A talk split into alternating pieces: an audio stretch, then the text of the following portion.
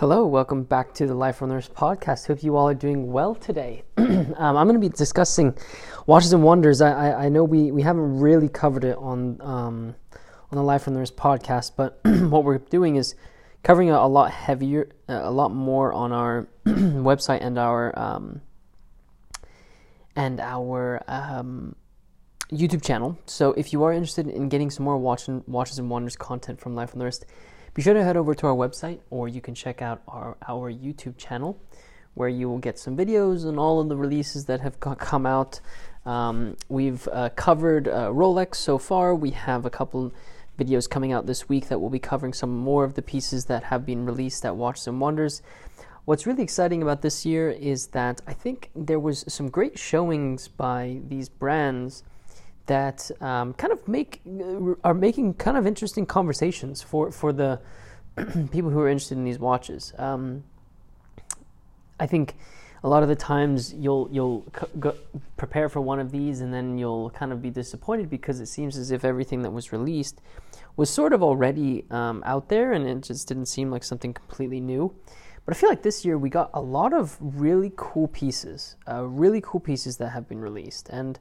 So I'm going to be discussing a couple of my favorites. Um, they're from brands that you know and love, and um, I think they're worth sharing with you. So I'll be, um, I will be sharing my thoughts on on my favorite pieces. I'll also discuss a watch that I think was will be a commercial success, but is an interesting choice by the brand who decided to, to release it. So, without further ado, let me jump straight in. I wanted to talk first about um, Patek Philippe. Patek Philippe has released um, a couple of very interesting watches, and we'll be covering them on our website. So stay tuned for more about their their releases. but something that they released recently is the Patek Philippe Calatrava with a new interesting um, dial dial to it. The reference is the 5226G, and this piece is um, on face value, it's a Calatrava 40 millimeters white gold case, um, hours, minutes, seconds, and a date complication. But what I find really intriguing about this watch is instead of getting that classic, very you know, uh, cream or white or ivory dial that you get on a lot of Patek Philippe Calatravas, what you're getting is a lacquered charcoal gray dial um, with a black gradient rim. When you see this watch, I think it, it obviously is hitting home with a lot of the vintage collectors. When you look at it, you've got these applied hours, you've got this sort of faux patina yellow um, tone to the hour markers, the uh, hands of the of the watch that match the strap that comes with it very nicely. And so this watch is sort of pulling on the idea that these sort of vintage or aged dials is something that's very, very popular with uh, collectors. And the reason why I'm so excited about it is because I think the Calatrava line is a, obviously for mo- for many people it is sort of an entry into the brand. It's a place where you sort of start with Patek Philippe and you move into buying maybe more pieces from them. And what they've sort of done with this is given some diversity to the Calatrava line and allow you to allows a buyer to say, do I want something that has a little bit more of an interesting dial that I can enjoy looking at and wearing? And so the 5226 is um, is a perfect example of that. I'll hint at my next my, my video coming up, but this isn't the first time. Um, th- this isn't the only watch that Patek Philippe uses this sort of dial for the watch. And so, if you are interested in, in knowing about that, stay tuned for our, our video tomorrow, which will be on uh, Patek Philippe, and you can check out our article as well. The watch overall is, is, is wonderful. You have a beautiful display case back, automatic movement. Um, the, the date is perfectly placed at 3 o'clock. I think this is a real knockout, and um, very exciting to see them release this. So, that was one of my favorites. Along the same lines, um, Patek Philippe had uh, some other really, really cool releases. Um, salmon dials are obviously extremely popular. One of the watches that they released was the Patek Philippe 5, 5172 chronograph, which is with a salmon dial. Salmon dials are popular it makes sense that they would go for them. What's really cool about this piece is they've done some work to add um, a real bright luminescent to the to the dial, which I think is a nice backdrop to this sort of salmon salmon dial, dial that you are getting with this with this piece. As you know, chronographs are one of my favorite complications. I think Patek Philippe makes them incredibly well. Um, and so the watt the the 5172G is in white gold. Has um, round chronograph pushers, two chronograph display, um, and again, like I said, applied hour markers with with sort of white asset white um, finishing to them that uh, has a lot of luminescent material to allow you to see it in the dark. One of the things that I think is really interesting about the 5172 is the lugs. If you look at the lugs of this watch, there is a beautiful sort of stepped uh, three three stepped lug that you have the pleasure of laying your eyes on. Um, I think it gives the watch some some depth. It also, if you look at it from the side, gives it quite a nice um, sort of curve towards your your your wrist and just looks absolutely phenomenal. Um, and so again, beautiful movement, display case back, um, and a, and a wonderful release from Patek Philippe. The next brand that sort of captured me this this year was um, Vacheron Constantin. Vacheron Constantin is one of my favorite brands ever. I'm actually wearing um, my Vacheron Constantin reference 31100, which is the 90s version of the Chocolaton. And Vacheron had some really phenomenal releases. One of the pieces that I think is um, a, a standout this year is the 222. So, if you didn't know, Vacheron Constantin made a made a watch that was very very similar to um, the Audemars Piguet Royal Oak, the um, and the uh, Patek Philippe Nautilus um, back in the 1970s. And it was the reference 222. So you had an integrated bracelet, sort of a round, squarish case feel to it, and um, it really hits home with the with individuals who are looking at trying to, you know, I guess vintage collectors who are looking for pieces that would um, would feel a little bit more on the sportier side of things. And so this year, what they did was they re released this piece. When I say re release, I mean to a T. This watch looks exactly like the original 222. Um, they, it's a yellow gold cased, yellow gold bracelet. Um, real 70s look to this watch, and it is basically picture perfect to the original 222 that that that came out in in you know the 1970s. Uh, it comes with a automatic movement, the 1120 um, movement, which is uh, a uh, phenomenal caliber and is also used uh, by uh, Piguet and so the original with the 1120 um, was in the original 222, but now they are using an incredible reference 2450, or excuse me, caliber 2455-2, which is an automatic Vacheron movement with a beautiful 18 karat yellow gold rotor. So you're getting a ton of gold on this watch. Comes complete with the Vacheron Constantin logo at um, the bottom right hand corner of the of the piece, which was exactly the same as the original Maltese cross that, that you saw in the original 222. And so this is if you wanted to know a watch that was true to the original design of the first watch that they released of this of that series, this is exactly what you're looking at. What's really interesting about this piece is when I first saw it, I I really loved it. And then I started thinking to myself and seeing it on people's wrists, and I thought, you know, is this really fitting in with sort of the modern era of watch watch collecting, watch interest interests? I think for sure, um, the the piece is uh, true to its true to the original creation of the piece. Uh, you you will not get something that is uh, as close to, to the original as this as this watch is. Um, and so, if you are interested in sort of that aesthetic, or that's how you sort of dress or collect, I think you're looking at a great watch. But if you're looking for a watch that sort of fits in with the modern era of watches, this watch might be a little bit of a miss for you.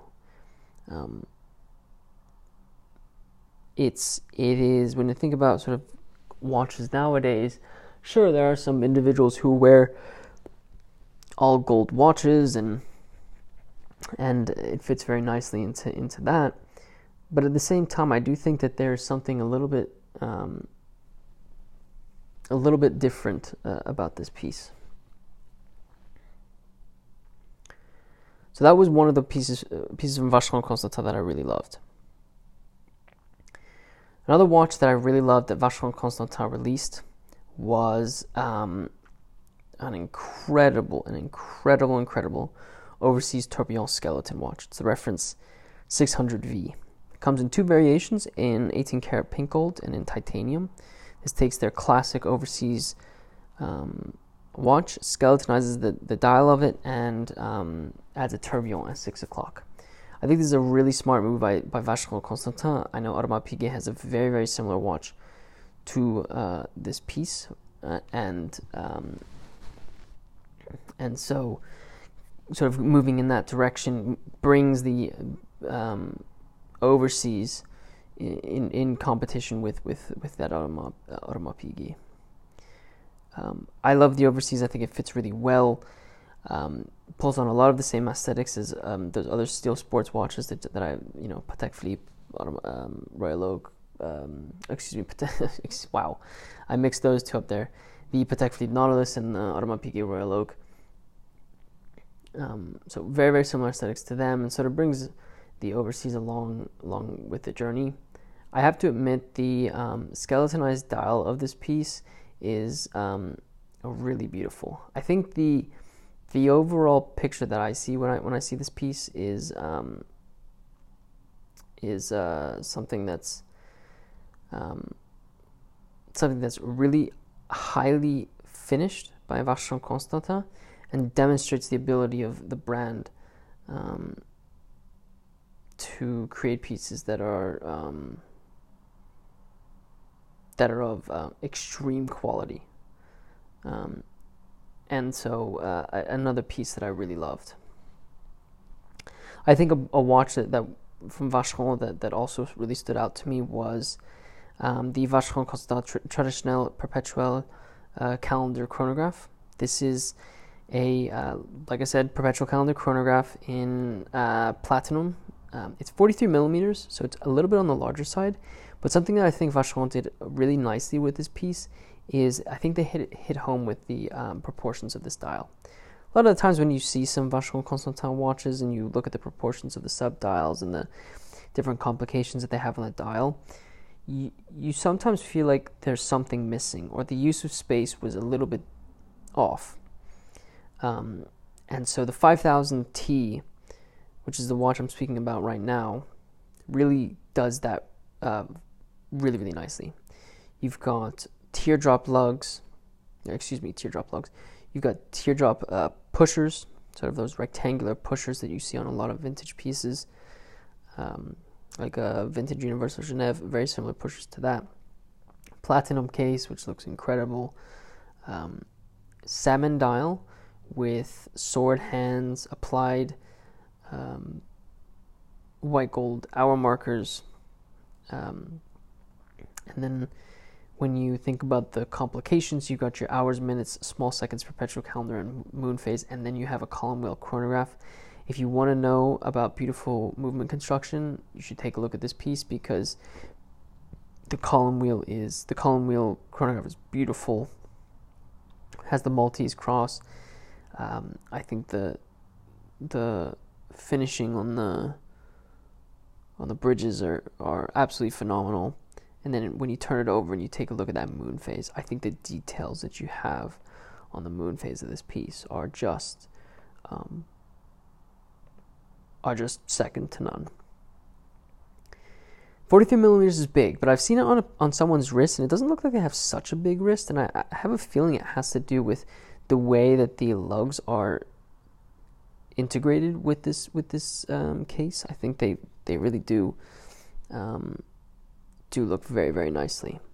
When you think about other perpetual calendar chronographs that this watch is going to be competing with, there are um, there's the you know Patek Philippe 50, 5270, there's the Lange uh, Datograph Perpetual Tourbillon, and so there's competition in this in this arena. But I do think Vacheron did a really nice job with proportions of this piece, with creating a movement in the uh, 1142 QP that can compete with with these other pieces.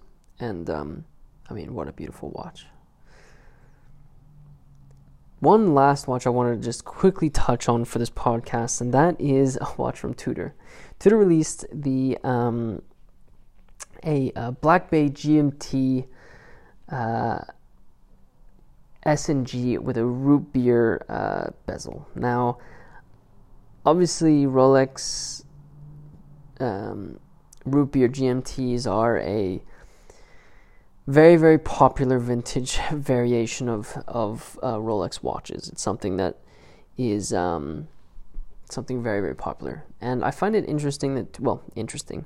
I think Tudor realized that this is a popular model and released a piece that is going to sell commercially very well. It's a 41 millimeter GMT complication piece. It's the reference M79833MN. Um, you're getting everything that you ever need. GMT complication, data at 3 o'clock with a root beer bezel. The watch itself has a stainless steel uh, case with a gold bezel and is running on the um, Tudor manufacturer caliber MT5652. COSC certified, and get this, all of this for 5,550 US dollars. It's not a limited edition, so it's going to be in regular production. I do think it democratizes in some way the um, root beer bezeled uh, uh, sports watches that I think a lot of people are people desire. It's going to be a commercial success, um, and pulls on the best of the best when it comes to Tudor Rolex. Um, I'll push. I, I want to push this though, and you know, you have to push your watch brand forward, and using a previous model can can work. And I think this one is going to work phenomenally, and I think it's a beautiful piece. Um, but I hope that Tudor does something, maybe releases something later in the year that pushes their brand forward and pushes the boundaries of what they can do in watchmaking. So we will have to see what comes of, of that. Congratulations to all the brands who released pieces. I apologize if I missed. I probably missed a ton of pieces that were released, um, but you can I can only pick a couple. Um, stay tuned and check out our website and our YouTube channel for more coverage of Watches and Wonders. We're going to be covering a ton more brands that we discussed in this podcast. So stay tuned for that. If you are new to the Life Runners podcast, be sure to follow us so you are the first person who gets to listen to these podcasts when they are released every single Tuesday. If you wouldn't mind rating this podcast, really does help us out. And with that said, guys, thank you so much for listening to this podcast. And until next time.